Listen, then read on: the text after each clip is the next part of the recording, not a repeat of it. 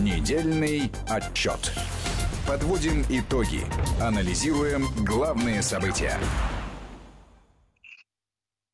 Недельный отчет в эфире Вести ФМ. В студии, хоть и на удаленке, Армен Гаспарян и Марат Сафаров. И у нас сегодня в гостях генеральный директор агентства политических и экономических коммуникаций Дмитрий Орлов. Дмитрий Иванович, рады вас приветствовать. Добрый день, Армен, Марат. Добрый вечер. Дмитрий Иванович, ну понятно, что сейчас на первом месте абсолютно у всех ситуация с коронавирусом, потому что я вот могу даже на своем собственном примере сказать, я знаю немало скептиков, которые в том числе поглядывают там в сторону Белоруссии, в сторону Швеции, но вчера после получения новости о том, что у премьер-министра России обнаружен коронавирус, даже вот эти скептики задумались о том, насколько же все это серьезно.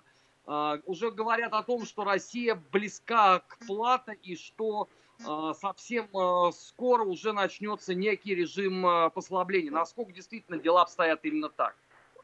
Ну, безусловно, ситуация в стране сильно отличается от, ну, во всяком случае, в крупных городах, в Москве.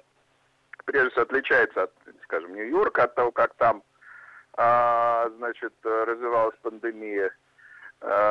И смертность относительно невысока. И вот этих признаков таких тревожных пандемий, которые мы наблюдали в целом ряде европейских стран, в Москве нет. Но, тем не менее, действительно сейчас развилка или, так сказать, плато и снижение заболеваемости, соответственно, выход из режима самоизоляции в, значит, в более спокойный, да, режим, к более спокойному режиму.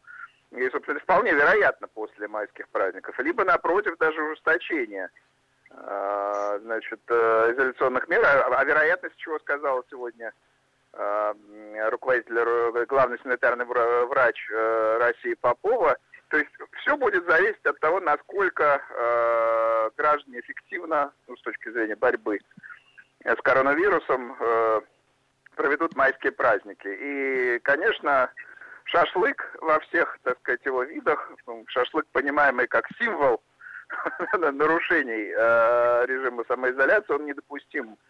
Конечно, я думаю, всех нас, и элиту в том числе, кстати, должно отрезвить инфицирование и удаление на самоизоляцию Мишустина. Понятно, что Андрей Белоусов, первый вице-премьер, опытный, компетентный человек и помощник по экономическим вопросам президента и, собственно, специалист по стратегическому планированию, кстати, в экономике. То есть он не подведет. Но, тем не менее, вот сам факт этого инфицирования премьера, он для многих должен стать сигналом опасности, сигналом того, что как раз в финале не стоит расслабляться, чтобы быстро выйти из этого положения.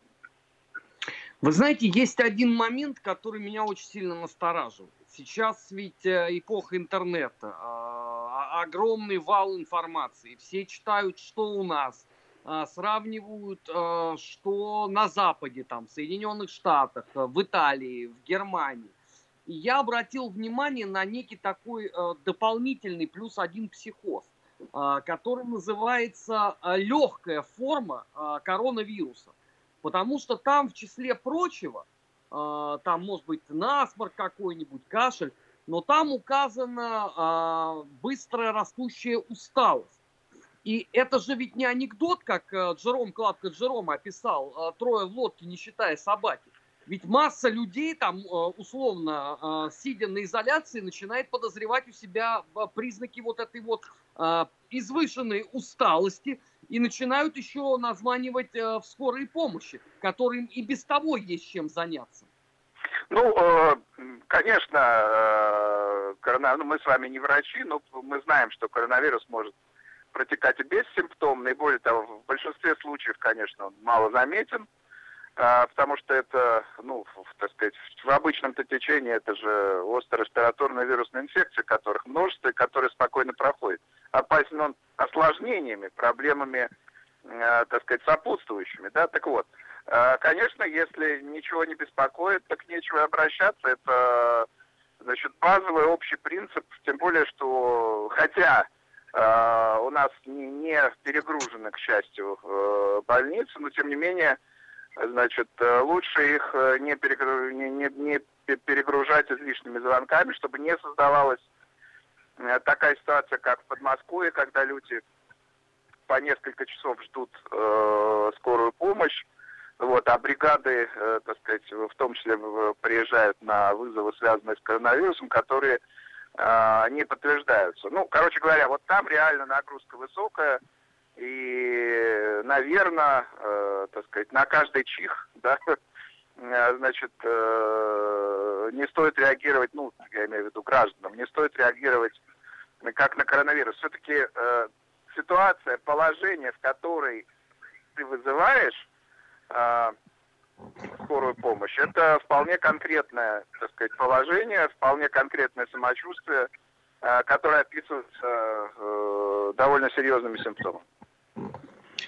Продолжая вот эту историю, не могу не спросить, у нас ведь сразу после известия о том, что подхватил коронавирус премьер-министр Мишустин, начался огромный вал самой разнообразной конспирологии. Дескать, он даже когда поправится, он все равно уже к исполнению обязанностей не вернется, будет белорус и так далее, и так далее. Ну, я мог бы понять, если бы это условно было бы только в сегменте благосферы, там число политических неадекватов всегда было высоко, но это ведь проистекает и в целом ряде средств массовой информации, прежде всего западных.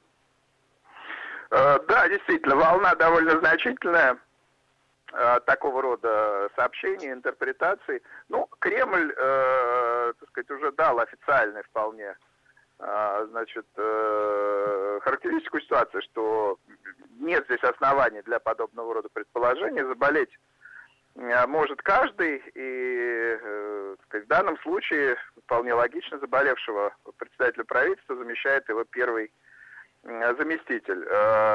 Я не думаю, что, во-первых, под этими слухами есть какие-то основания, что им стоит доверять, и, во-вторых, полагаю, что конспирологические концепции, естественно, теории, они в период, так сказать, чумы, условно говоря, да, но в данном случае коронавируса, конечно, распространяются с большей интенсивностью, но, так сказать, нужно быть спокойнее и, так сказать, реагировать на официальные решения, на заявления лиц, которые на это уполномочены, то есть там премьер-министра, мэра Москвы, президента. Вот, и, собственно, не верить утечкам, интерпретациям. Интерпретаций может быть много, а реальная картина, она всегда одна, и она связана с официальными решениями и заявлениями официальных лиц. Я просто вот поймал себя на мысли, что вокруг вот этой вот истории, по сути, хотят построить такой некий аналог главной конспирологии недели. Что же происходит с Ким Чен Ыном? Потому что в некоторых СМИ эти новости идут вообще параллельно. Еще и с перекрестными ссылками друг на друга. Ким Чен Ын, история намного более странная, надо сказать. Он давно не показывался на публике, уже почти 2 недели. Вот. И несмотря на те интерпретации, которые дает официальные СМИ Северной Кореи, в том числе телевидение северокорейское, на, так сказать, про то, что Ким Чен Ын там работает с документами, там что-то предпринимает, тем не менее, это довольно значительный срок. Ему стоило бы появиться на публике, чтобы не было этих негативных для него интерпретаций. Потому что ведь, так сказать, наука, наблюдатели политические, которые специализируются на Северной Корее, СМИ, которые на Западе, да, которые специализируются на Северной Корее, они очень похожи на советологов советских времен, да, которые ориентировались на то, значит, в каком состоянии публично лидеры страны, как они передвигаются, так сказать, в каком порядке они стоят, условно говоря, на трибуне Мавзолея. И Ким Чен Ын, конечно, в этой логике должен давать ясные ответы на ожидания западной элиты, западных медиа, западного экспертного сообщества. Он должен появляться на публике, он должен транслировать какие-то месседжи, ну, то есть быть, условно говоря, живым. Были сообщения, мы их, так сказать, слышали о том, что Ким Чен Ын умер, их, значит, транслировали со ссылкой на некие сингапурские СМИ. Ну, на мой взгляд, пока верить этим сообщениям я бы не стал. Но появиться Ким Чен Ыну на публике стоило бы. Возвращаясь к истории с коронавирусом в России, у нас ведь в разных регионах проистекает это по-разному. Многие обращают внимание на тот опыт, который есть в Москве. В частности, отдельные его элементы стараются перенимать. Ну, например, в Санкт-Петербурге. Но есть, опять же, некая странность, когда предпринимают меры, при этом в абсолютном отрыве от реалий. Потому что, вот, например, мне сегодня человек написал из одного из поселков под Санкт-Петербургом. Там начали перекрывать трассы, ну, чтобы вот они не выезжали из него. При этом автобусы рейсовые как ходили, так и ходят. Тогда зачем трассы перекрывались? Ну, во-первых, в любом, так сказать, режиме, который вводится ограничительным, всегда есть некоторые противоречия, да.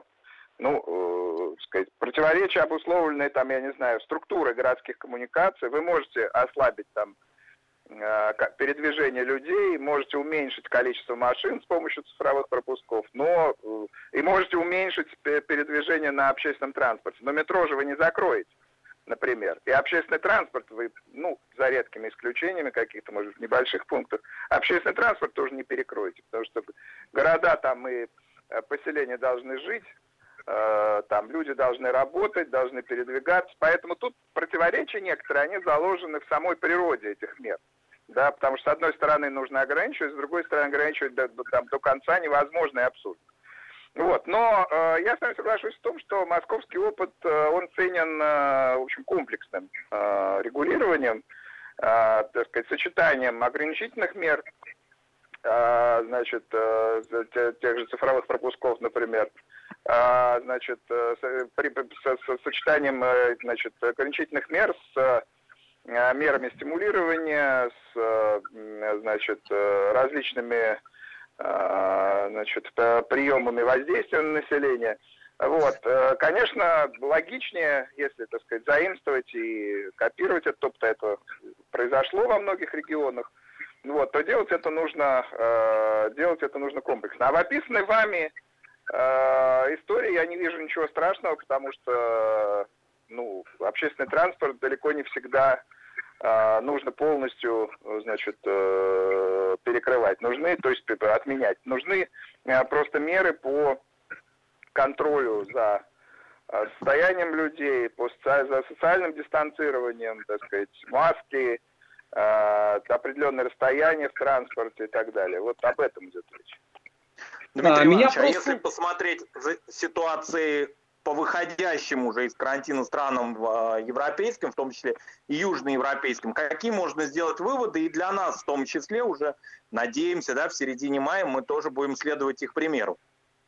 Ну, очевидный вывод, первый и главный, что нужно действовать, выходить из этого режима тоже постепенно, потому что мы наблюдаем сейчас в некоторых странах негативные тренды, да, быстрая отмена и заболеваемость снова пошла вверх. О чем, кстати, вот предупреждает о возможности такого сценария Попова. Говорит, что если так будет, то там, значит, ограничения будут только усилены. Ну так вот, главное не расслабляться и понимать, что эти меры будут только постепенными. Ну, условно говоря, сначала будут работать небольшие какие-то точки общепита и торговые, значит, и магазины, потом там большие торговые центры. Значит, сначала можно будет гулять там по 2-3 человека, условно говоря, в парках, да, и только потом там ограничения будут сниматься полностью.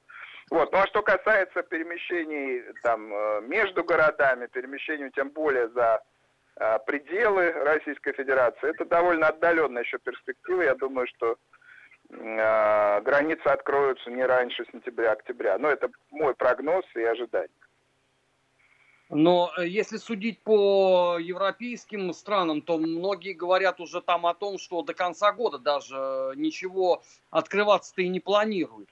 И с этой это радикальный алармистский прогноз. Я не думаю, что осенью, если не будет, конечно, большой второй волны, вероятность чего тоже существует, коронавируса. Если ее не будет, то почему осенью вполне можно было бы открыть границы, и такие предположения по этому поводу и намерения существуют. Но я соглашусь с вами, что все будет зависеть от развития пандемии, от ее динамики. Дмитрий Иванович, я с вами бы тут вот целиком и полностью согласился, если бы вот не один пример только приведу, Германия. Там же, как известно, власти Баварии уже заявили о том, что Октоберфест будет отменен. А это ведь осень, и это огромное число туристов, причем со всего мира, которые туда приезжают. Ну да, это деньги, это один из факторов, который делает баварскую экономику мощной. Наряду с альпийским туризмом, наряду с автомобилестроением, там же крупнейшие концерны расположены в Баварии. Ну, так сказать, может быть, перестраховываются, но вообще Октоберфест это, на мой взгляд, достаточно далеко отстоит от сегодняшней ситуации, от, так сказать, реальных угроз, если экстраполировать те тренды, которые мы сегодня наблюдаем в Германии, реальных угроз нет. Но власти перестраховываются, их можно понять. Перестраховка будет дорого стоить во всех смыслах. Прежде всего, конечно, в смысле денег. Но здесь есть гуманитарный аспект. Власть стремится сохранить жизни, и это можно понять, конечно. Тем более, что соседи австрийцы гораздо более оптимистичны. Они, насколько я помню, даже и Зальцбургский фестиваль еще не отменяли официально, и все-таки считают, что он должен пройти в конце лета. Столетие Зальцбургского фестиваля. Сейчас австрийцы вот демонстрируют оптимизм такой всеевропейский, что ли, подтягивает. Существенное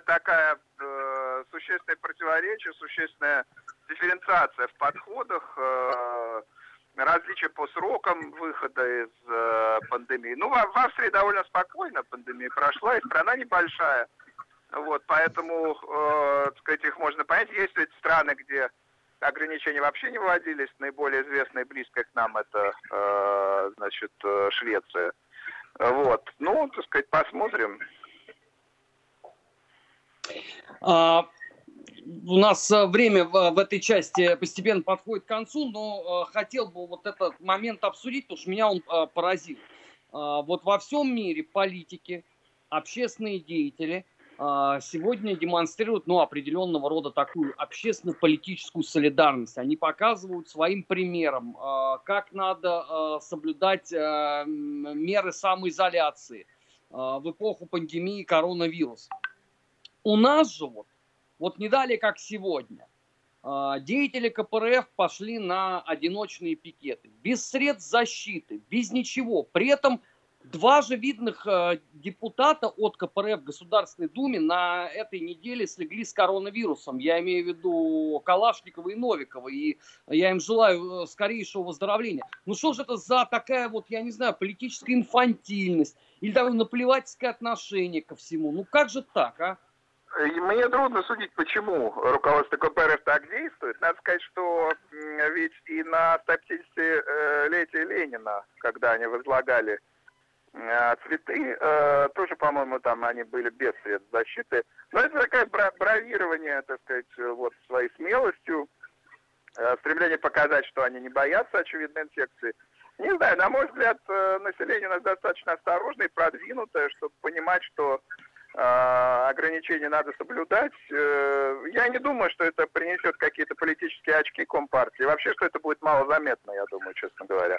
Вот. А риски здоровья, собственно, руководству и активистам Компартии это создаст. В общем, это такая бравада, которая ну, ни политических очков, ни, значит, чего-то прочего не принесет. У нас же в этом году еще будут выборы осенью, и многие говорят о том, что вообще позиции КПРФ сильно ослабли за последние годы. Но ведь подобными действиями ты себе точно политический рейтинг никакой не привлечешь. Неужели вот там не могут даже просчитать на ход вперед? Ну, хоть как-то. Ну, вообще КПРФ усилилась как раз на фоне пенсионной реформы в 2018 году, в начале 2019 года. Но затем действительно ее, так сказать, акции политические, поддержка общественная действительно пошли вниз. Вот, и сегодня, конечно, они находятся в нисходящем тренде по очень простой причине. Они слабо заметны в информполе. Если в Единой России ситуационный центр по коронавирусу, если, так сказать, там и волонтеры, и масштабные программы помощи, и, в общем, заметно, как партия действует, особенно в регионах, то, значит, Компартия, конечно, в этом смысле незаметна, и она пытается компенсировать, значит, эту незаметность вот этими так заметными якобы и публичными акциями. Мне кажется, это не вполне адекватная замена. Вот инициативы по борьбе с коронавирусом, какие-то волонтерские, какие-то удаленные, вот это было бы более уместно в этот период. Но вот Компартия здесь не сориентировалась, как, кстати, и другие оппозиционные партии. Подчеркну еще раз, в отличие от «Единой России».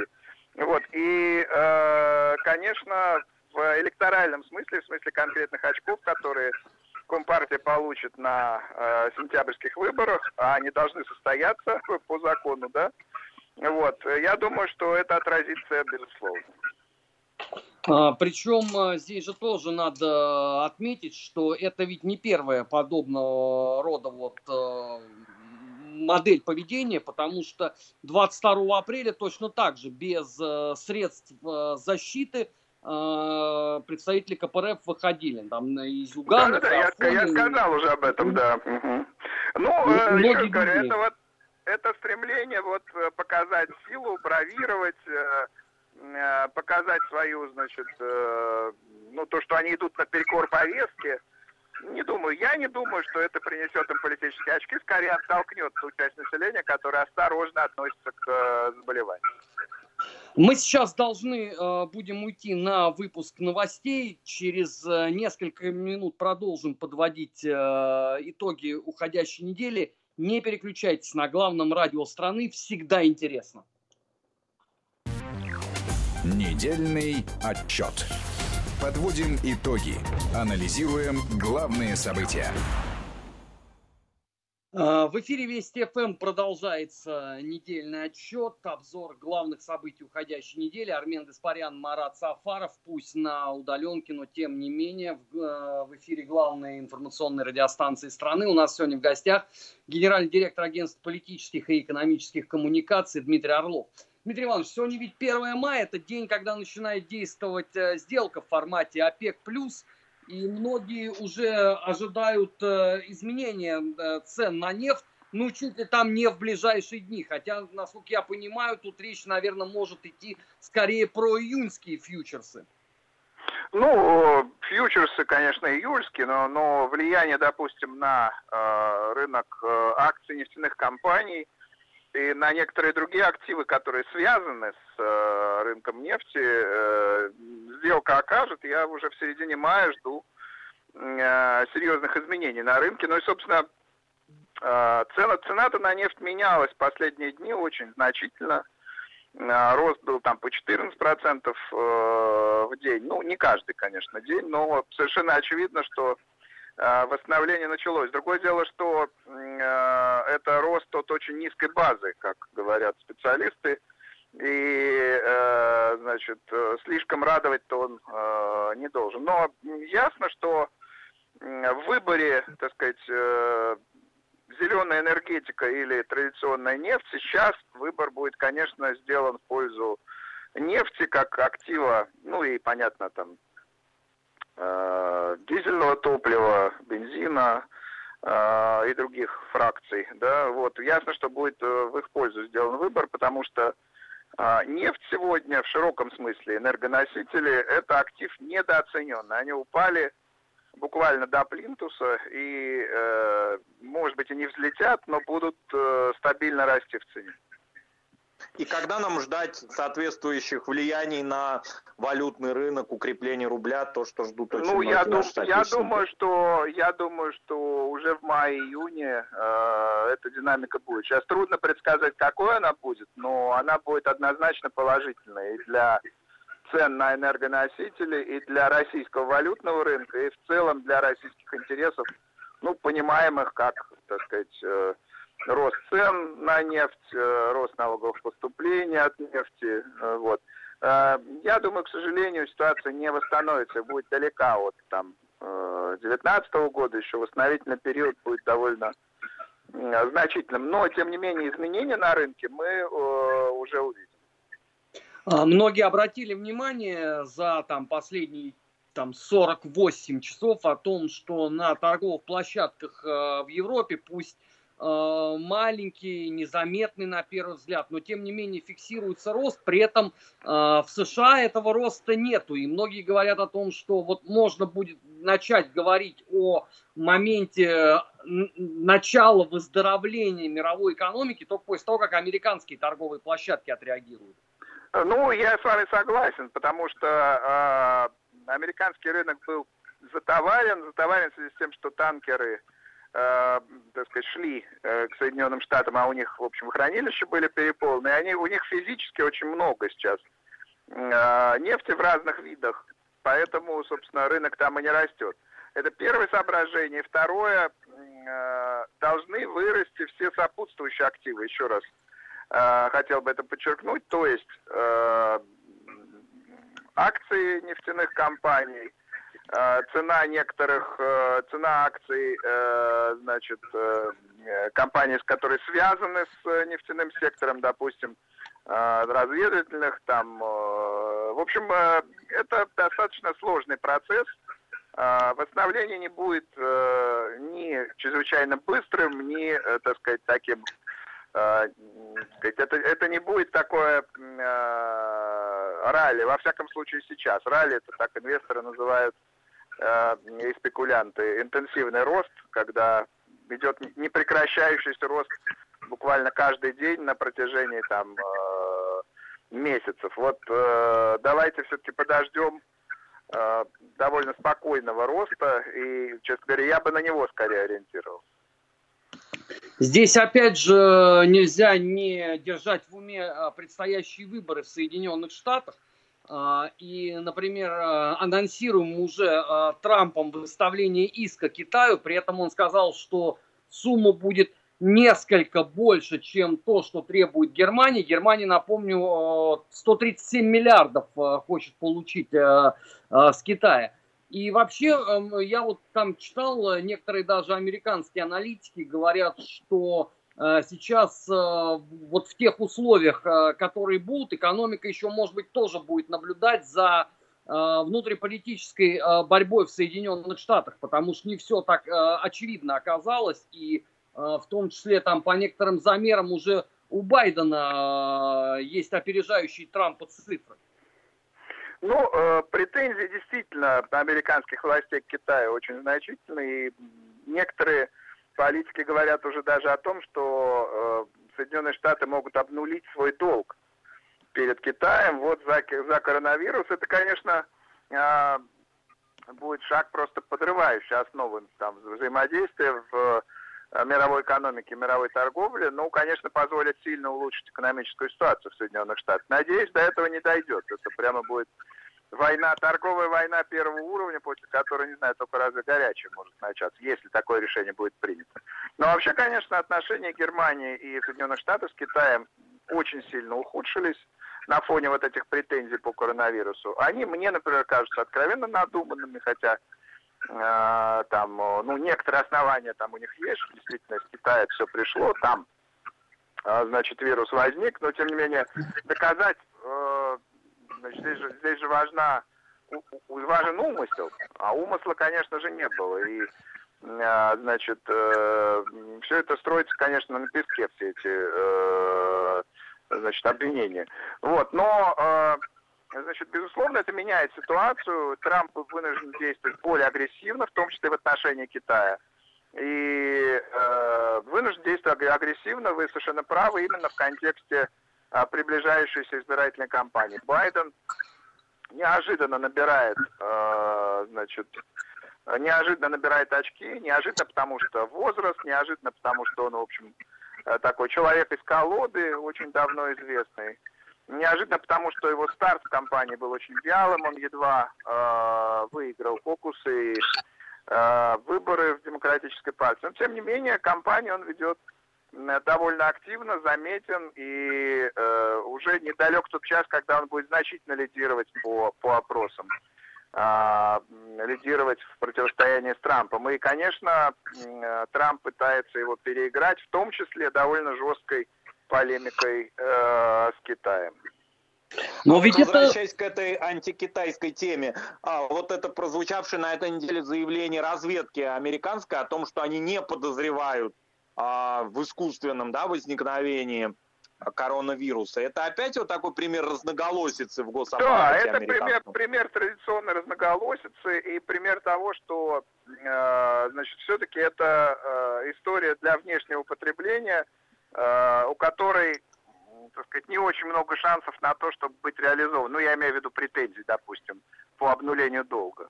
Вот. Одной рукой, так сказать, в заявлениях Трампа, в заявлениях других публичных политиков, значит, предъявляются претензии Китаю, и они используются в том числе в избирательной кампании, которая фактически уже идет.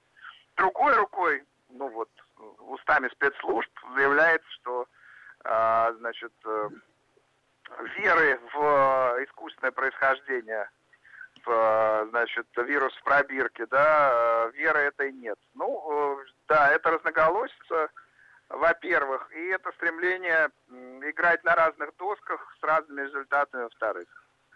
Но ведь эта игра на разных досках, эта разноголосица, она же по формальному признаку должна выполнить только одну функцию. Это скрыть собственные допущенные просчеты и собственный политический популизм, который проявлялся с декабря по середину февраля. Ну, согласен с вами. Значит, те проблемы в Соединенных Штатах, которые мы наблюдаем, проблемы, связанные с коронавирусом, да, особенно в крупных городах, в Нью-Йорке в том же, сказать, они появились из-за, в общем, довольно наплевательского, я бы сказал, отношения американской администрации, лично Трампа, к коронавирусу на первом этапе, когда он только проникал в Америку.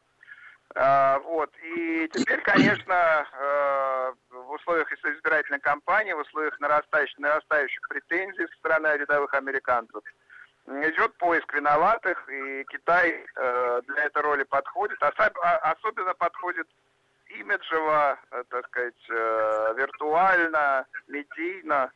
Вот. И здесь, конечно, американская администрация максимально активно действует, ну, как видим, параллельно предпринимая различные шаги по успокоению китайской элиты. Одно из главных событий уходящей недели – это, конечно, скандал в Чехии, где этому малоприятному человеку, руководителю района Прага-6, ответственному за снос памятника маршалу Ивану Коневу накануне 75-летия разгрома нацизма, соответственно, 75-летия освобождения Праги и Чехословакии в целом от нацистской оккупации, выделили охрану, потому что якобы какой-то офицер российских спецслужб приехал, чтобы разобраться с ним. Это уже многие даже окрестили дело Скрипаля 2.0. При этом ведь ни единого доказательства предоставлено не было, но вал конспирологических мыслей просто зашкаливал на этой неделе. Ну, мне это кажется малореальная история, тем более, что никто не зафиксировал реального там покушения или какой-то значит, реальной активности российских спецслужб. Если бы она была зафиксирована, наверное, он был задержан бы, этот сотрудник, чего, собственно, как мы видим, не произошло. Ну, а вообще эта история, она, на мой взгляд, негативно отразилась на состоянии, на общем восприятии истеблишмента чешского. До этого, так сказать, было... Довольно позитивные были, так сказать, отношения с Россией, довольно позитивная была такая атмосфера. Вот. Снос памятника накануне 9 мая, снос памятника военачальника, который руководил частями Красной Армии, которые освобождали Чехию, который, в общем, ну, там есть огромное число погибших. В общем, тут...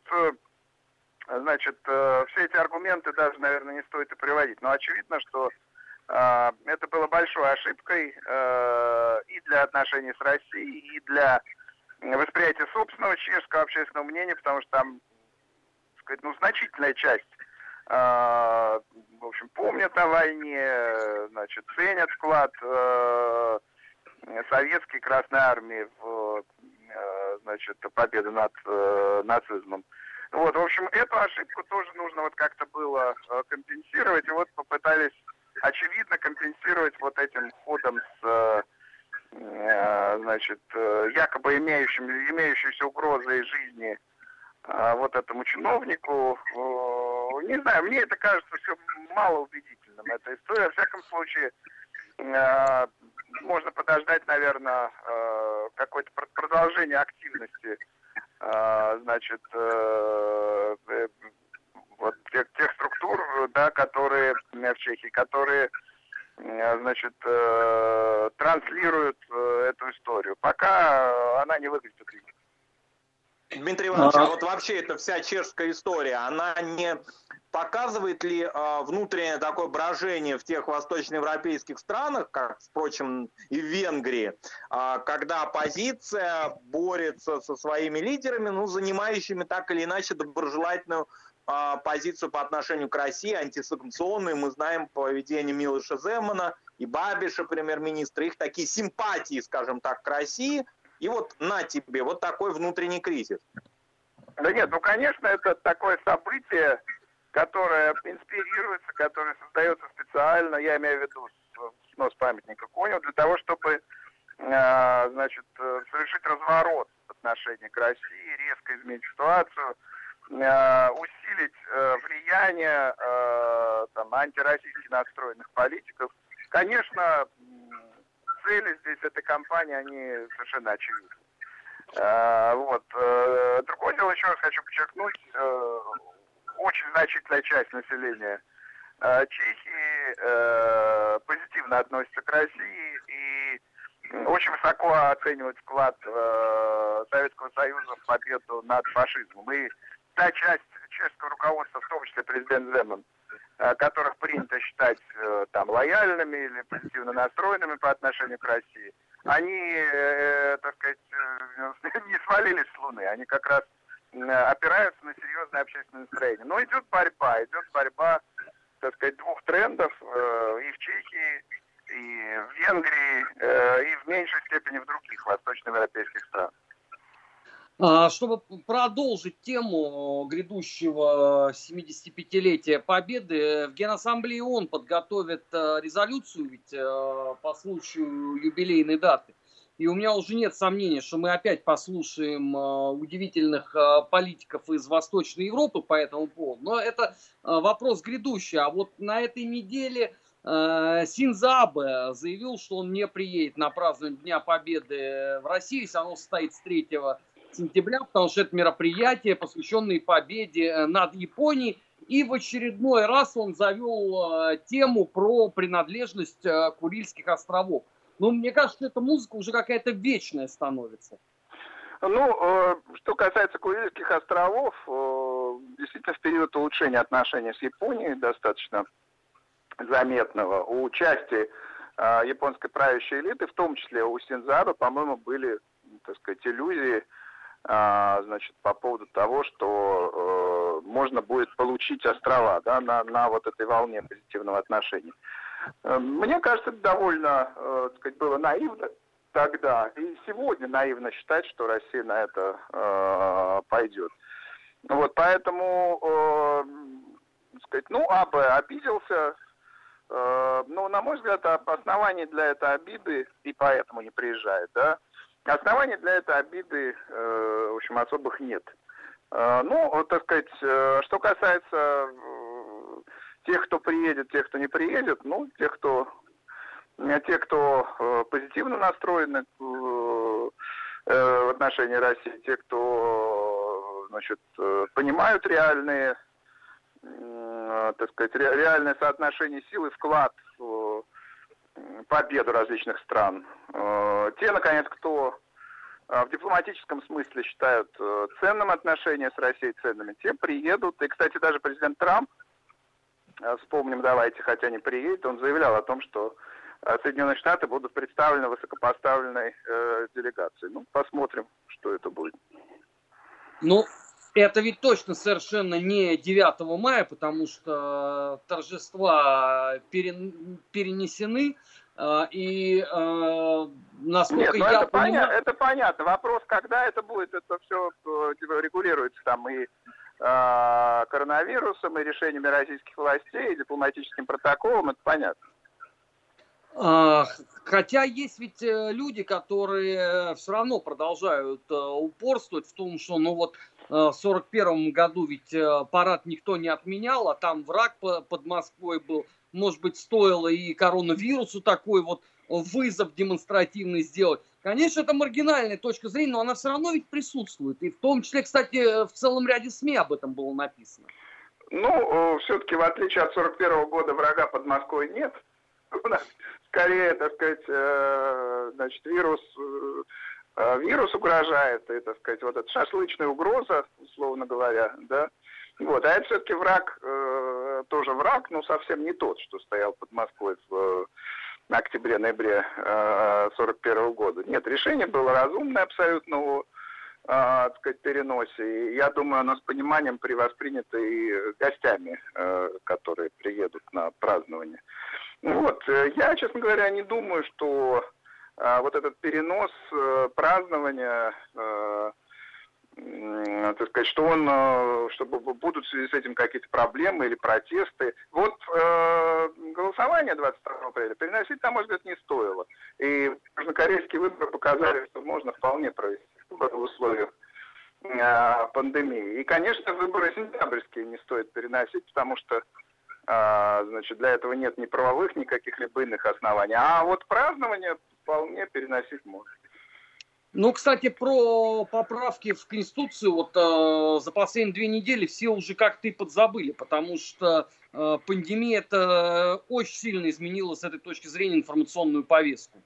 Нет, не забыли. Было недавно исследование в ЦИОМ, примерно неделю назад, и в соответствии с этим исследованием и готовность голосовать достаточно высокая, и уровень поддержки, кстати, президентских инициатив достаточно высок. Но выросла, очень значительно выросла, почти на 10%, до четверти выросло количество тех, кто выступает против поправок. И я думаю, что если голосование будет проходить летом, предполагается, что оно будет или 24 июня, или 8 июля, сейчас обсуждаются эти даты, это большие риски, конечно, потому что очень многие будут, пенсионеры на дачах, учителя в отпусках после завершения учебного года, врачи в отпусках после эпидемии коронавируса. Кто, собственно, придет на избирательный? Дмитрий Иванович, мы с вами еще обязательно успеем это обсудить, но уже в следующем, наверное, недельном отчете. Спасибо, впереди вас ждет выпуск новостей, не переключайтесь.